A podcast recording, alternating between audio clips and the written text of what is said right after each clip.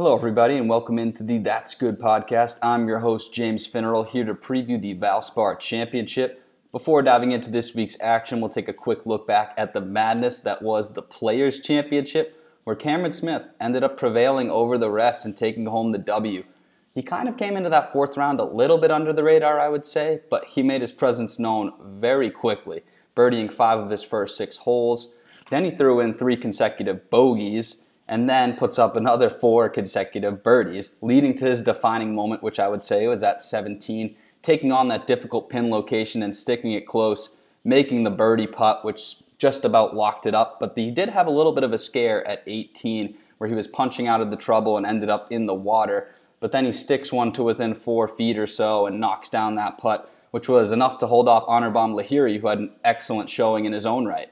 And Cam Smith just locked in with the putter so good, debatably the best putter on tour, and that was definitely the difference in this tournament.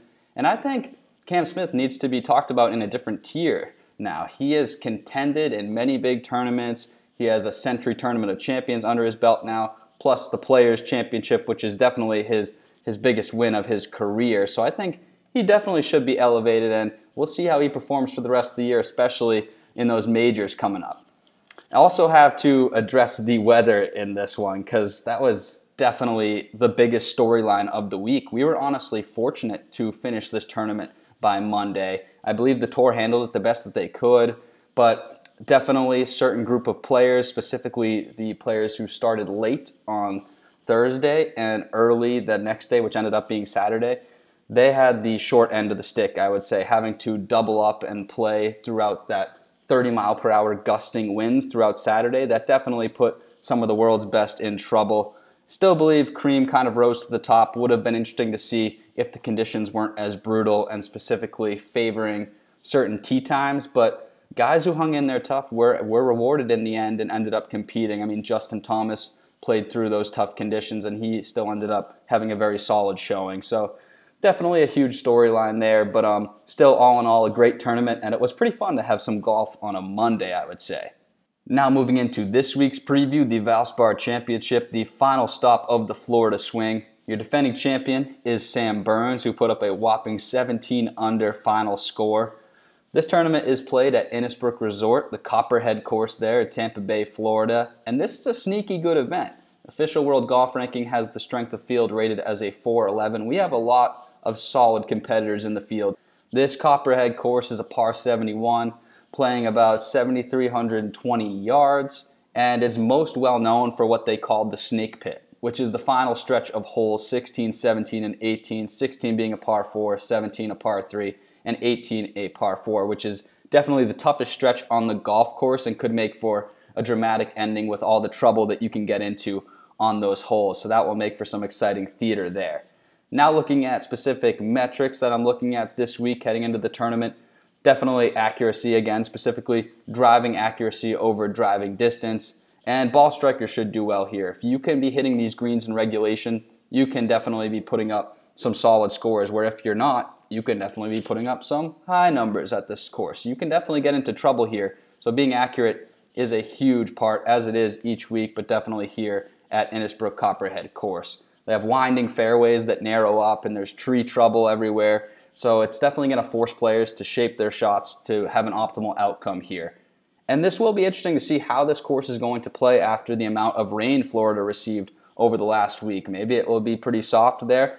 If it firms up, that could definitely make for, for an interesting weekend as well, though. We might have some showers on Saturday. There's going to be some consistent wind, and Florida, that's always a factor. The wind can definitely pick up. But um, definitely nothing like last week where the weather is going to completely throw the tournament off balance. Now, diving into the betting side of things here, our favorites via the DraftKings Sportsbook, starting with Justin Thomas and Viktor Hovland at 9 to 1, Collin Morikawa at 12 to 1, Louis Oosthuizen and Xander Schauffele at 16 to 1, and Dustin Johnson and defending champion Sam Burns at 18 to 1. Now, diving into our best bets coming into this podcast, you knew you would have some some amazing weeks like our AT&T Pebble Beach Pro Am, but then you knew you'd have some absolutely atrocious weeks, a la the Players Championship preview by myself. Our worst week all around both between best bets and picks to win and dark horse picks. We went over on our best bets. Some of it you can look at the weather that was skewed favoring certain tee times versus others, but overall there were some just bad plays by myself, starting with Patrick Cantlay over Rory McIlroy. This was just a bad bet, but I'm not really sure why. Patrick Cantlay just didn't have his best stuff. Rory performed kind of like I thought, just had a mediocre performance, and I thought that would be enough for Cantlay to take the win there, but just another poor performance from Cantlay. And then the three ball, Rahm over JT and Rory. That was a longer shot bet. That was a plus 150, so that would have been a nice one to cash, and it looked good at certain times, but Rahm having some blow up holes on the final round, not able to edge that one out. Then the, the Fitzpatrick top 20 prop, I'd say that was the one that was definitely directly affected by the weather there. He played pretty well comparatively to the guys who were in the um, tougher, tougher tee times based on the weather there. So would have been interesting to see if it was the other way around because if he had made the cut, I definitely think he could have worked his way into the top 20 just being as consistent as he is. But we're going to move on to this week here and hopefully have a big bounce back. Starting with, I have a top 40 and a nationality prop again for you guys. Starting with Abraham Ancer to make his way into the top 40. That is minus 155. This is one of the safer plays, I would say, especially after last week going over. We want to make some safe bets this week. But um, it still gives you some value. It's not like it's a minus 200 or so to get in the top 40. He is plus 180 to get in the top 20, which I could easily see but play that at your own risk. I'm going to give out the top 40 here on the show, but I believe he can contend here. He's has a great course fit for this specific course. He's an accurate player, seventh in driving accuracy percentage, so he can definitely hit those narrow fairways, hit those greens in regulation, and definitely keep himself out of trouble on this course. He, um, he definitely cashed a bet for us earlier just in a straight up matchup based on those same metrics. He came in fifth here last year, and he is also in decent form, made the cut in his last five events. He's been in the top 40 in four of those last five, but I will say he's been on that fringe line where he came tied for 40th at the American Express, tied for 39th at the Genesis, and tied for 33rd at the Players. Although those are bordering outside of the top 40, those are very tough events, specifically the Genesis and the Players. I believe if anyone watched, he definitely had a better he looked like he had a better performance than tied for 33rd at the Players. But those are definitely tough tournaments that he competed in, so I feel good about him here at the Valspar Championship. And I could definitely see him in contention. Now I have our second nationality prop of the show for you. It's Louis Oosthuizen to be the top South African. That is coming back at minus 120. Louis let us down earlier in our best bet segments at the top 20 at the Honda Classic, but I really enjoy him this week for similar reasons that I enjoy Abraham Ancer. He'll be going up against his fellow South Africans, Christian Bezuidenhout, Branden Grace, and Charles Schwartzel.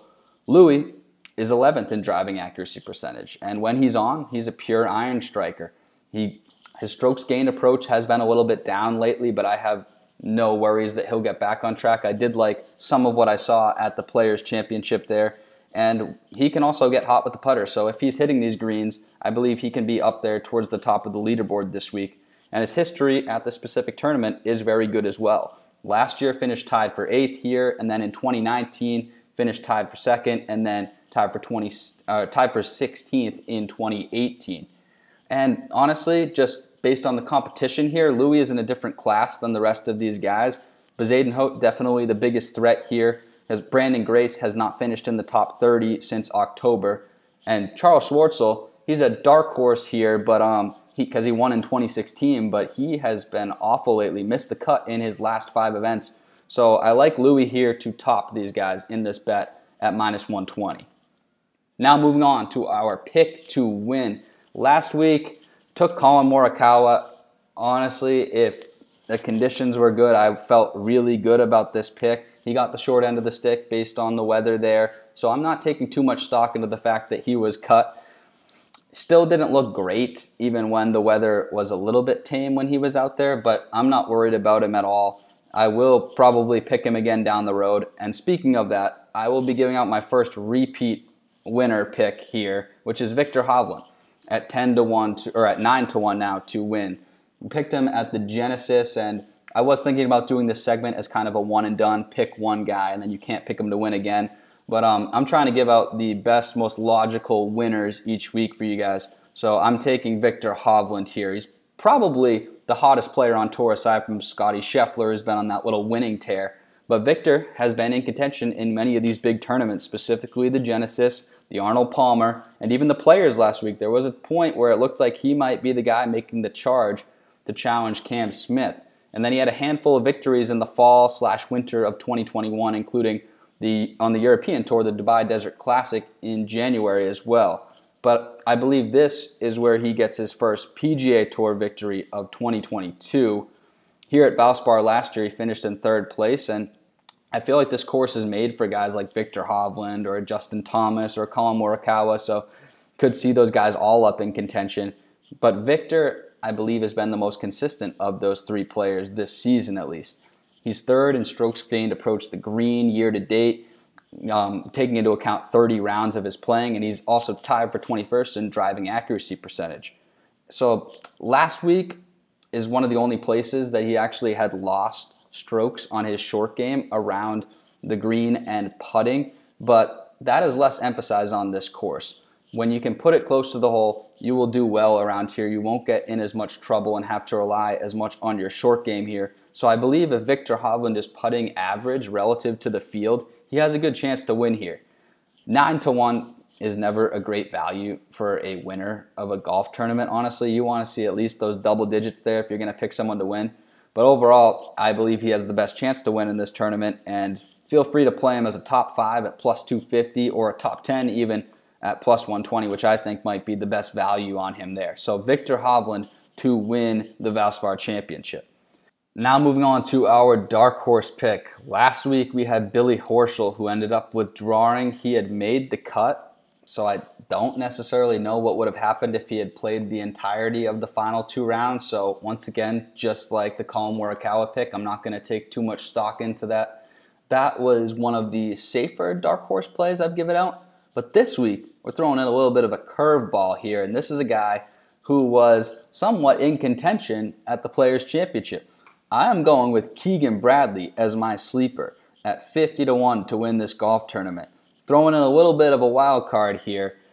Could have played a safer pick, but I guess the point of the dark horse segment is to play guys with high ceilings. Keegan Bradley is exactly that. He's streaky. He can compete with the best players in the world, but he can also miss multiple cuts in a row.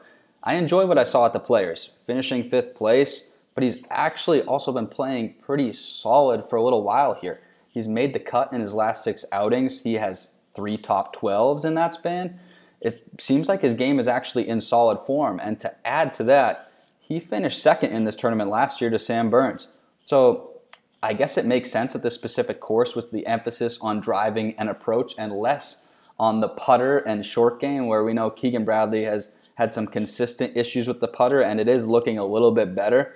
But six of his last seven, he's lost strokes putting, but gained on approach in all settings in, uh, in all seven events, and only lost off the tee once.